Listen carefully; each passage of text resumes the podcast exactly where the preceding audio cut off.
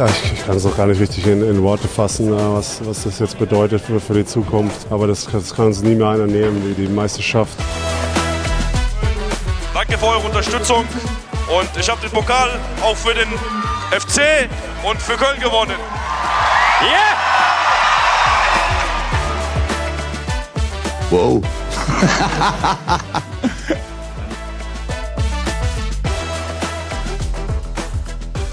Herzlich willkommen, liebe Sportine, zur aktuellen Folge am Montag, dem 22.01. Wir legen gleich natürlich erstmal voll los mit Handball. Das können wir natürlich nicht unkommentiert lassen, was da vor sich gegangen ist am Samstagabend. Und haben dann natürlich noch diverse Updates von den Australian Open aus der Bundesliga, dem Wintersport. Da gab es auch was richtig Cooles am Wochenende. Und wie immer dann natürlich noch der Sportine der Woche, der Newsflash und die TV-Empfehlungen. Also ich fange heute mal mit einem Zitat von Juri Knorr an der sagte, ich hatte das Gefühl, es war eins dieser Spiele, das irgendwie nicht für uns gelaufen ist. Ich glaube, viele in der Halle hatten auch das Gefühl, Mist, heute stimmt irgendwas hier nicht. Jeder freie Ball springt irgendwie an den Pfosten oder der Torhüter kriegt eine Hand dran oder es kommt noch irgendwie ein blöder Pfiff und kostet uns ein bisschen das Momentum. Also, da muss ich schlucken bei dem Zitat. Das macht ehrlich gesagt kaum Hoffnung für den Rest des Turniers, denn das Problem bei dem Unentschieden gegen Österreich. Übrigens ein Wunder und äh, sehr viel Schwein, dass das Ding noch unentschieden ausgegangen ist. Waren nicht die höheren Kräfte, sondern klare Defizite in unserem Spiel. Ja, und das scheint bei Juri ja überhaupt nicht angekommen zu sein. Und das äh, schockt mich ein bisschen. Ich fand das ehrlich gesagt ganz smart von äh, Gislason mit Weber zu beginnen. Ich dachte, es hätte einen taktischen Hintergrund, weil natürlich viele inzwischen wissen, wie sie Juri Knorr und unsere Offensive gut verteidigen können. Das folgt ja schon wirklich häufig dem gleichen Muster, aber da kommen wir später noch zu. Und dann dachte ich, okay, Weber, ähm, anderer Offensivtyp, da will Gislason äh, den Österreichern mal andere Aufgaben stellen, sozusagen in der Defensive. Das fand ich eigentlich ganz, ganz, ganz smart. Ich fand das am Anfang gar nicht so schlecht, wie es viele gemacht haben. Also natürlich haben wir da auch viel verworfen, aber wir haben auch viel kreiert und äh, klare Chancen generiert. Dass die Dinger da nicht reingehen, das zieht sich ja wie ein roter Faden durchs gesamte Spiel äh, Samstagabend, also dass da die dicksten äh, Wurfchancen vergeben wurden. Dann kam ja irgendwann Juri, ich glaube in der zwölften Minute oder so. Und ich fand nicht, dass das besser wurde. Also es gab kein Spiel über die Außen, zu geringes Tempo im Angriff, sehr statisch das Ganze, wieder mit sehr viel Risiko behaftet, ähm, sehr unkonzentriert. Es gab kein Kreuzen in der Offensive. Und ähm, ohne Wolf liegen wir eigentlich zur Halbzeit mit vier hinten. Und dann verlierst du das Ding wahrscheinlich sogar klar. Also das Spiel war für mich sinnbildlich für das ganze Turnier und auch für alle Turnierspiele seit den letzten Turnieren, zum Beispiel seit der letzten äh, WM. Wir haben dann ein konzeptloses und berechenbares Offensivspiel, was ausschließlich auf Individualaktionen basiert und einer schlechten Wurfauswahl aus halbgaren Rückraumpositionen. Und wenn die dann rausgenommen werden vom Gegner und das wissen mittlerweile alle, äh, haben wir einfach keine Antwort und das Offensivspiel ähm, stockt. Jetzt müssen wir darauf hoffen, dass Österreich gegen Island und Frankreich oder Frankreich verliert. Klingt natürlich naheliegend. Ähm, ich kann mir nicht vorstellen, dass die Franzosen das Risiko eingehen, den direkten Vergleich gegen Österreich zu verlieren.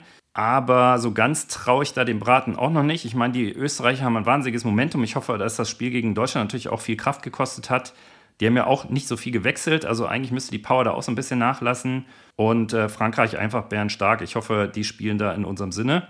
Aber wir müssen natürlich erstmal unsere eigenen Spiele gegen Ungarn Montagabend und gegen Kroatien dann Mittwochabend gewinnen. Und dann, glaube ich, wird das Schlüsselspiel gegen Kroatien ausgerufen. Ähm, das habe ich schon vor Beginn der Hauptrunde gesagt, ist für mich das Schlüsselspiel. Vielleicht kommt dann ja auch Dufniak bei Kroatien wieder zurück, der jetzt krankheitsbedingt ein bisschen ausgefallen ist in den ersten Spielen. Sicherlich eine Schlüsselposition bei Kroatien äh, vom THW Kiel. Und dann wird es richtig, dann wird es knüppelhart gegen die Kroaten. Ist sowieso schon immer ein unbequemer Gegner. Aber wenn dann Dufniak zurückkommt, wird das sicherlich nicht einfacher. Wenn wir jetzt mal ein bisschen ähm, auf die andere Hauptgruppe gucken, auf die Gruppe 2, da haben heute ja Portugal, also heute Sonntag, wir zeichnen am Sonntag auf, heute Portugal und Schweden gegeneinander gespielt. Da hat äh, Schweden klar gegen Portugal gewonnen. Das war so das entscheidende Spiel um Platz zwei. Da gehe ich zumindest von aus bei der Tabellenkonstellation. Das wirft aber natürlich auch gleichzeitig mal die Frage auf, wie Teams wie Portugal oder Österreich so an die erweiterte Weltspitze ranschnuppern und wirklich dann auch eine realistische Chance haben, vielleicht sogar über die Hauptrunde ins Halbfinale zu kommen, wenn wir aus der stärksten Handballliga der Welt kommen, mit einem Handballverband von mehr als 700.000 Mitgliedern, uns dort nicht nachhaltig etablieren können. Also eventuell muss man dann nach dem Turnier mal in eine harte Analyse einsteigen und zwar mit Trainer und Verband. Sorry für das harte Granteln heute hier, aber so die Machtlosigkeit vor dem TV-Bildschirm, die macht mich einfach fertig. Vor allen Dingen sieht man ja auch keine Weiterentwicklung, weil das ist nicht neu in diesem Turnier, das Phänomen, sondern das begleitet uns schon über Jahre und es wird einfach nicht besser. Und ähm, da muss man das Spiel gegen die Schweiz auch einfach mal ausklammern da waren 50.000, das war ein komplett neues Setup. Die Schweizer haben unter aller Kanone gespielt. Das war überhaupt kein Gradmesser. Und ähm, alle anderen Spiele, ob gegen Frankreich, Island und ähm, jetzt vor allen Dingen Österreich, sind da wieder nach einem ähnlichen Schema abgelaufen. Da müssen wir wirklich mal genau drauf gucken, warum ist das so. Also ich hoffe natürlich, dass Alfred Gisserson und die Mannschaft hier noch einen spieltaktischen Schlüssel für die Offensive finden. 15 Tore in 40 Minuten Spieldauer sprechen da eine klare Sprache gegen Österreich, auch wenn der Torwart, der österreichische, sicherlich sehr gut gehalten hat, genauso wie Andy Wolf. Und wenn sich das nicht ändert, dann sehe ich da ehrlich gesagt keine Chance auf einen EM-Titel, trotz Wolf, trotz Heimpublikum und trotz einer großen Portion Glück, wie wir es jetzt auch gegen die Österreicher hatten. Denn Dänemark im Halbfinale und dann das Finale hintereinander weg zu gewinnen mit solchen Mängeln, das wird nicht gelingen. Also da muss uns jetzt ein taktischer Schlüssel einfallen. Da hilft auch das Gejammer nicht über Müdigkeit. Nochmal, die Österreicher haben auch komplett durchgespielt ähm, und die haben Gas gegeben. Äh, wir haben da sogar, glaube ich, häufiger gewechselt. Also das kann nicht das Thema gewesen sein. Klar, wenn man krank angeschlagen ist, wie Juri Knorr, muss man sich aber dann auch mal vielleicht die Frage fallen lassen, warum spielt er dann so äh, lange? Ähm, warum spielt er nicht vielleicht doch ein Weber? Der ist ja auch nicht schlechter gemacht zu Beginn des Spiels. Also hoffen wir, dass alle fit bleiben und werden und dass wir den Offensivschlüssel noch finden. Daumen drücken, Leute, weiterhin Vollgas geben und das Positive, wir sind ja noch voll im Turnier, also wir haben es eigentlich noch in der eigenen Hand. Das ist eigentlich eine ganz nette Perspektive. Trotzdem, es muss sich taktisch einiges ändern. So, kommen wir zu den erfreulichen Sportereignissen des Wochenendes. Ja, werfen wir einen schnellen Blick auf die Australian Open. Sehr erfreulich. Ähm, Sascha Zverev zieht mit souveräner Vorstellung ins Achtelfinale der Australian Open ein und spielt da jetzt gegen Cameron Norrie, die Nummer 22 der Welt aktuell, aber hat überraschend den an 11 gesetzten Kasper Rüth ausgeschaltet. War ja auch schon mal 22 im Wimbledon Halbfinale und ähm, ist definitiv nicht zu unterschätzen. Die Experten schreiben ihm da auch nochmal eine Weiterentwicklung zu. Also das wird sicherlich ein bisschen härter als jetzt der klare Dreisatz-Sieg auf dem Weg ins Achtelfinale. Da konnte es wäre ein paar Körner sparen und scheint jetzt wirklich richtig in Gang zu kommen nach einem 10-5-Satz-Sieg in Runde 2. Zeigt sich alle ähm, eigentlich in allen Elementen deutlich verbessert, hat viel mehr Sicherheit in den Grundschlägen, bewegt sich besser, macht deutlich weniger Unforced Errors. Und ähm, ja, das stimmt eigentlich zuversichtlich. Im Prinzip ist es so, dass das Niveau jetzt so langsam Richtung zweiter Turnierwoche kontinuierlich steigt und die Favoriten auch zulegen. Djokovic zum Beispiel auch im Schnelldurchgang sogar schon ins Viertelfinale. Sollte Zverev es auch dahin schaffen, kommt es wahrscheinlich zum Kracher gegen Alcaraz. Aber ähm, ja, wie heißt so schön von Spiel zu Spiel denken. Sieht aber aktuell ganz gut aus. Zverev dann in der Nacht zu Montag im Achtelfinale. Wenn ihr die Folge hier hört, dann ist das Spiel schon vorbei. Also guckt mal in die Ergebnislisten und drückt die Daumen, dass da ein Sieg für Zverev zu finden ist. Ja, Leute, was soll ich sagen? In Folge 3 hatte ich schon mal so ein bisschen Riecher, glaube ich. Also gern noch mal reinhören. Wer anders als Linus Strasser kann heute den Sportino der Woche abräumen? Linus Strasser gewinnt zehn Jahre nach Felix Neureuter in Kitzbühel den Slalom. Wie geil ist das denn? Alter Schwede, was war das für ein geiles Wochenende beim Hahnkammrennen in Kitzbühel? Also ähm, der Linus Strasser war einfach reif dafür. Der zweite Lauf war schlicht ein Traum, lag ja auf Platz 4 nach dem ersten Durchgang hat dann im zweiten, hat eine direkte Linie äh, gehabt, kurze Schwünge gefahren, hatte fast überhaupt keine Unsicherheit auf wirklich blankem Eis. Erster Podest, Podestplatz in dieser Saison und dann holt er sich direkt äh, die goldene Gams in, in Kitzbühel. Also und das vor allen Dingen mit einer Kampfansage bei der Startnummernvergabe hat gesagt, ich fahre hier nicht auf sechs. Also unglaublich cool der Typ, super selbstbewusst aktuell, obwohl er noch keinen Podestplatz hatte und einfach auch mal sau wichtig für die derzeit arg gebeutelte ähm, Ski-Alpin-Mannschaft in Deutschland, vor allem in den Speed-Disziplinen. Am Freitag gab es da äh, zumindest zwei ähm, Top 15 Resultate durch die Nachwuchsrennläufer in der Abfahrt. Dominik Schweiger 14, Simon Jocher auf 15. Ja, und viel mehr geht da im Moment, äh, muss man ehrlich, äh, ehrlicherweise sagen, auch nicht. Und dann gab es natürlich noch das zweite emotionale Highlight in, in Kitzbühel, und zwar das Abschiedsrennen von Thomas Dresen. Ich habe es in den letzten Folgen ja ähm, etwas ausführlicher beschrieben. Also da war Gänsehaut angesagt, Kloß im Hals, feuchte Augen. Bei ihm natürlich, aber auch bei allen, die ein bisschen Empathie haben und die Sport lieben. Also das ging einem wirklich nah. Nach 79 Weltcuprennen war also dann tatsächlich Schluss. Fünf Weltcupsiege hat er erlangt und vor allem leider eben unter sehr vielen Verletzungen gelitten, was dann jetzt letztendlich zu seinem Rücktritt geführt hat. Also große Verneigung für den Abfahrer im Skizirkus mit dem vermutlich feinsten Skigefühl und wirklich Chapeau. Er hat gesagt, er möchte mit seinen Kindern möchte er später noch äh, Sport machen und dafür fit genug sein und mit denen zusammen Skifahren können.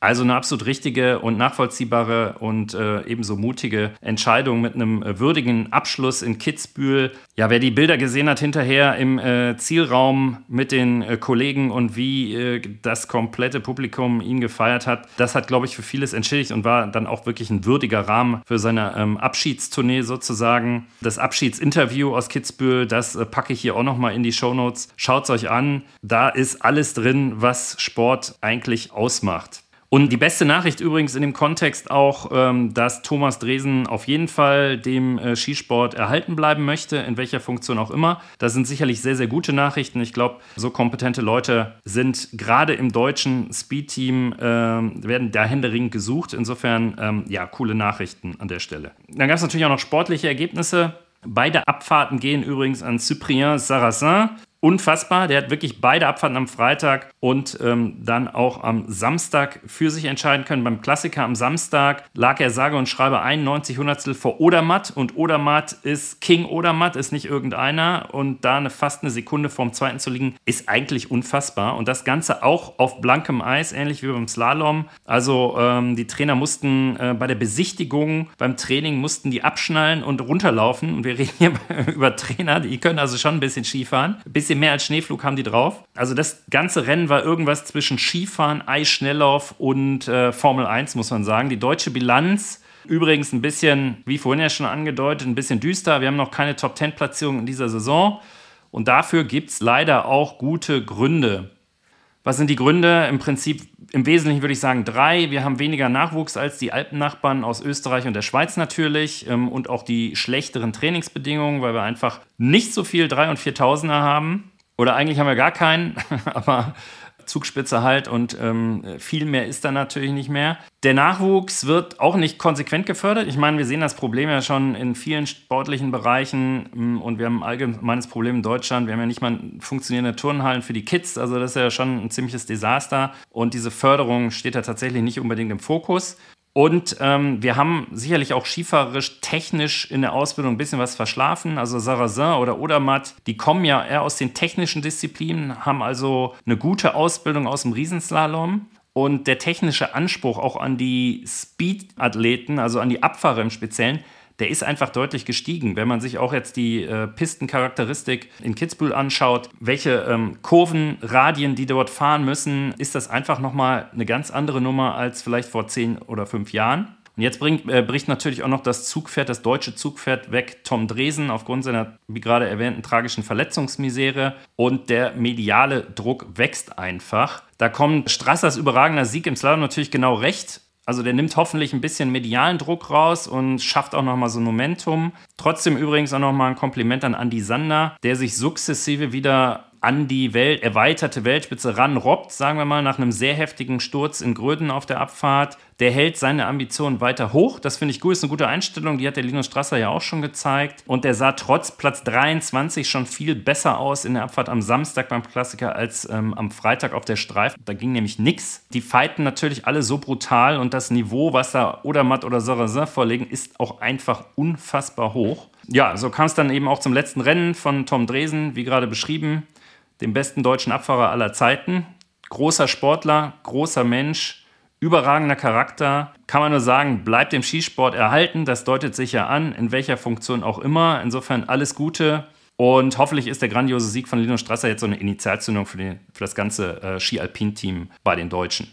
Die Damen, da gab es auch noch Slalom, Riesenslalom. Im Riesenslalom hat äh, Sarah Hector, die Olympiasiegerin aus Schweden, mit großem Vorsprung und über 1,5 Sekunden von Michaela Schiffrin gewonnen. Auch ein absurd großer Vorsprung. Alice Robinson aus Australien lag 2,71 zurück auf Platz 3. Das ist wirklich unfassbar. Und im Slalom hat äh, Michaela Schiffrin eben halt Michaela Schiffrin Sachen gemacht und gewinnt. Und Lena Dürr auf Platz 7. So, dann noch schnell einen kurzen Blick auf den Rest aus dem Wintersport. Fangen wir mit Biathlon an. Ist eigentlich alles beim Alten. Die Herren treffen außer Justus Strelo, ähm, aka Billy the Kid, nicht ausreichend gut. Also der ist, glaube ich, der beste Schütze aus dem gesamten Herrenfeld, aber der Rest ähm, verballert halt einfach zu viel. Und bei den Damen ist genau umgekehrt. Die laufen nicht am oberen Limit, schießen dafür ganz gut. Und so äh, reicht es dann leider nicht ganz nach vorne in den Einzelrennen. Also Vanessa Vogt trotzdem auf gutem vierten Rang, weil sie überragend geschossen hat und Justus Strele auf Platz 9 im Massenstart. Wie gesagt, aber mit äh, beide mit Abstand die äh, besten Schießleistungen im gesamten Weltcup. Bei den Damen im Massenstart fallen Preuß und Hettich-Walz auch noch wegen Krankheit aus. Und bei den Herren gibt es ähm, einen Dreifacherfolg der Norweger beim Massenstart, wie gehabt unglaubliche Dominanz. Am Samstag gab es noch einen Staffelerfolg im Single Mixed für die Deutschen, aber das muss man sportlich sicherlich in eine untergeordnete Kategorie einordnen. Das wird sich bei der Biathlon-WM ändern, denn da geht es ja natürlich um Medaillen. Aber im Weltcup sind halt so Mixed-Staffeln sicher eher Kategorie nice to have. Wird also spannend, ob die Deutschen die Dominanz, die Dominanz der Norweger ähm, vielleicht bei der WM ab dem 7.2. in Novo Mesto brechen können. Das wird dann auch der nächste Wettkampf sein. Kommen wir zum Skispringen. Da verlieren die Deutschen nach sehr starkem Saisonbeginn immer mehr die Tuchfühlung nach vorne. Andreas Wellinger mal als ähm, rühmliche Ausnahme, der mit einer klasse Leistung am Sonntag ähm, auf Platz 2 hinter Kraft gelandet ist, die Österreicher mannschaftlich ähm, sehr geschlossen, sehr stabil bestimmen eigentlich den Weltcup aktuell. Mannschaften wie Slowenien, Norwegen robben sich aber sukzessive nach vorne und können aufschließen. Und so scheinen wir den Vorteil aus der ersten Saisonhälfte mehr und mehr einzubüßen. Scheint also, als hätten die anderen sich ähm, besser auf die Regeländerungen, die vor der Saison stattgefunden haben, eingestellt. Beim Einzelspringen in Zakopane, äh, Polen, nur an die Wellinger ganz vorne, wie gesagt, auf zwei. Und ähm, ja, Philipp Raimund und Pius Paschke zumindest mit sehr guten äh, Sprüngen im zweiten Durchgang mit einem Lichtblick. Gewonnen hat Stefan Kraft. Und am 26.01. geht es dann weiter mit der Skiflug-WM am Kulm in Bad Mitterndorf. Kurz noch zum Skilanglauf nach wie vor wirklich bärenstarke Leistung der Damen. Am Wochenende Platz 2 in der Staffel hinter den starken Schweden. Und ähm, wenn das Rennen noch zwei Kilometer länger gedauert hätte, dann wäre Viktoria Karl vermutlich noch an der Schweden vorbeigelaufen. Also sie hat, glaube ich, in der letzten Runde ihr 50 Sekunden abgenommen oder über 50 Sekunden und ist dann mit etwas über 10 Sekunden ähm, Rückstand ins Ziel nachher eingelaufen. Im 20 Kilometer Massenstart Einzel am Samstag ähm, lagen wir mit den Plätzen 2 und 4 durch Katharina Hennig und Viktoria Kahl wirklich ähm, wieder super. Das war absolute Weltspitze und das macht Hoffnung für die Zukunft. Bei den Herren gab es an diesem Wochenende leider nicht zu jubeln. In der Staffel unter ferner liefen und auch im Einzel gab es keinen Platz unter den Top 10. Ja, und was war in der Bundesliga am Wochenende los? einige Überraschungen. Topspiel, eigentlich das Spiel Leipzig gegen Leverkusen. Da hat Leipzig wirklich eine erstklassige erste Halbzeit gespielt, was die in den ersten 20 Minuten da abgefackelt haben. Das war schon beeindruckend. Da schien Leverkusen einfach mental nicht da gewesen zu sein. Und da sah auch Tat zum Beispiel nicht gut aus in der Innenverteidigung. Das macht mir ein bisschen Sorgen mit Blick auf die Europameisterschaft. Der hat natürlich hinterher noch sein Tor gemacht.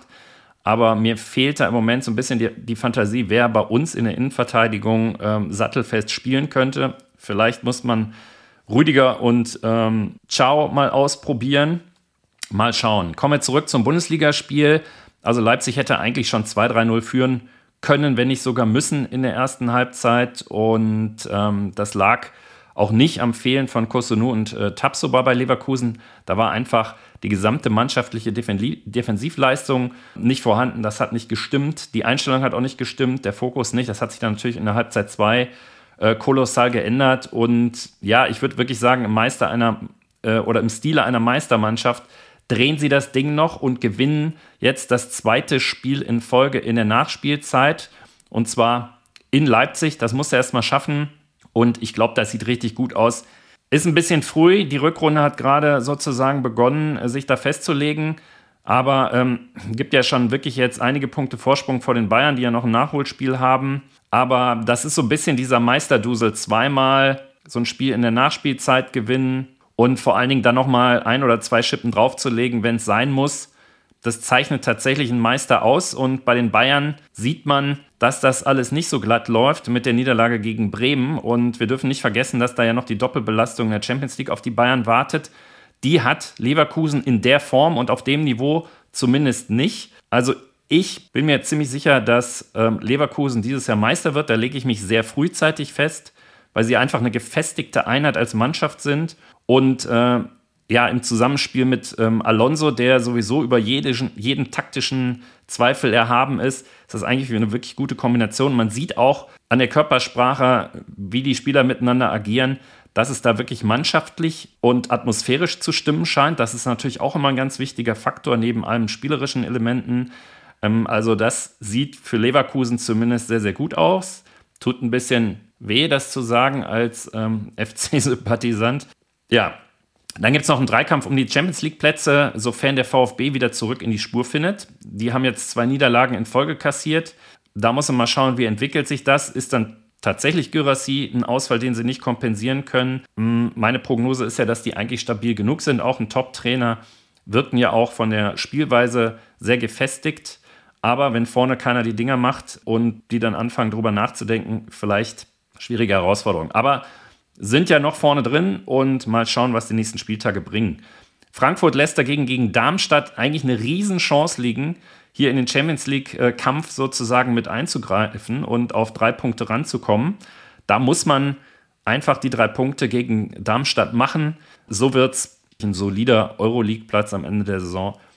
Köln, das Sorgenkind, ähm, haben zwar irgendwie einen vernünftigen Spielaufbau gehabt in der ersten Halbzeit bis zum letzten Drittel, aber dann äh, völlig ohne zwingende Aktion. Ut Selke Waldschmidt als äh, standesgemäßer Angreifer verletzt. Das macht es nicht einfacher. Also da wird es äh, eine Mammutaufgabe, überhaupt die Relegation zu erreichen. Viele Mannschaften im unteren Drittel haben jetzt gepunktet. Mainz hat noch ein Nachholspiel. Und ähm, ich glaube das und befürchte, dass irgendwann der Zersetzungsprozess auch so ein bisschen einsetzen wird und sich die FC-Spieler fragen, wo sie denn kommende Saison hinwechseln können, sofern, sofern sie eine Ausstiegsklausel haben äh, im Falle eines Abstiegs. Also in Summe fehlt es da einfach an Qualität. Das hat man zum Beispiel bei Carstensen gesehen, verursacht wirklich amateurhaften Elfmeter und ähm, dann auch noch das 3-0 trifft das leere Tor nicht. Also ähm, da sieht man, wo es nicht stimmt. Vielleicht liegt die einzige Chance für äh, Köln darin, mal Justin Deal von Anfang an spielen zu lassen und so eine Art, sorry, scheißegal Einstellung zu etablieren. Also nach dem Motto, jeder hat uns schon abgeschrieben, wir haben nichts mehr zu verlieren, also geben wir jetzt Vollgas. Ähm, das ist allerdings ein sehr, sehr kurzer und poröser Strohhalm. Das kurz zur Bundesliga. Kommen wir zum Newsflash und dann sind wir auch schon fast durch. Sehr erfreulich, die Deutschen Damen- und Herrenteams im Hockey haben sich bei den Turnieren in Indien und im Oman für die Olympischen Spiele in Paris qualifiziert. Zwar erwartungsgemäß, aber gut, dass sie da den Haken noch hintergemacht haben. Waren zugegebenermaßen äh, klare Favoriten für die beiden Turniere. Somit sind also die Volleyballherren, die Basketballherren, beide Hockeyteams schon qualifiziert. Das Damen-Volleyball-Team und im Handball ähm, müssen wir uns ja noch qualifizieren oder besteht zumindest noch die Chance dazu. Aber das sieht schon alles äh, für Paris recht vielversprechend aus.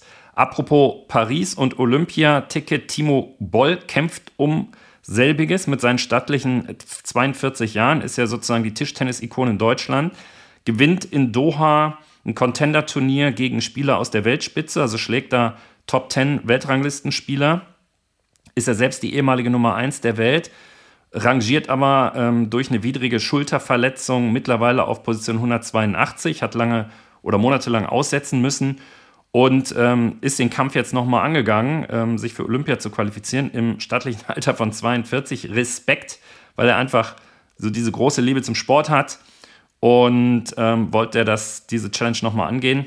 Ja, viel Erfolg, viel Glück dabei, hat eine super starke nationale Konkurrenz aktuell in Deutschland im Tischtennis. Ja, schauen wir mal, ob wir ihn dann in Paris begrüßen können.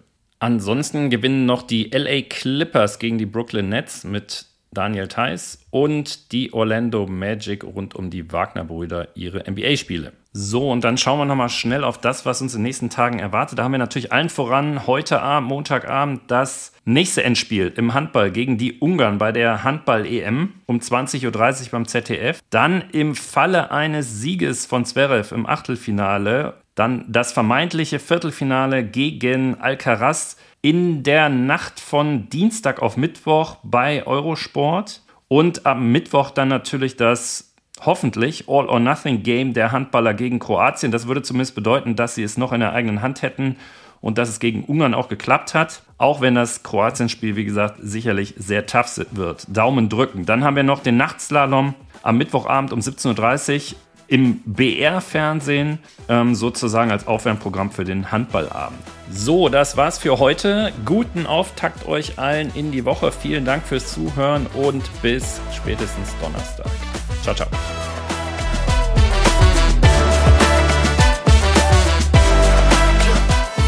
Nein, wir können nur sagen, tausend, tausend, tausend Dank. Es war fantastisch. Ihr seid unglaublich.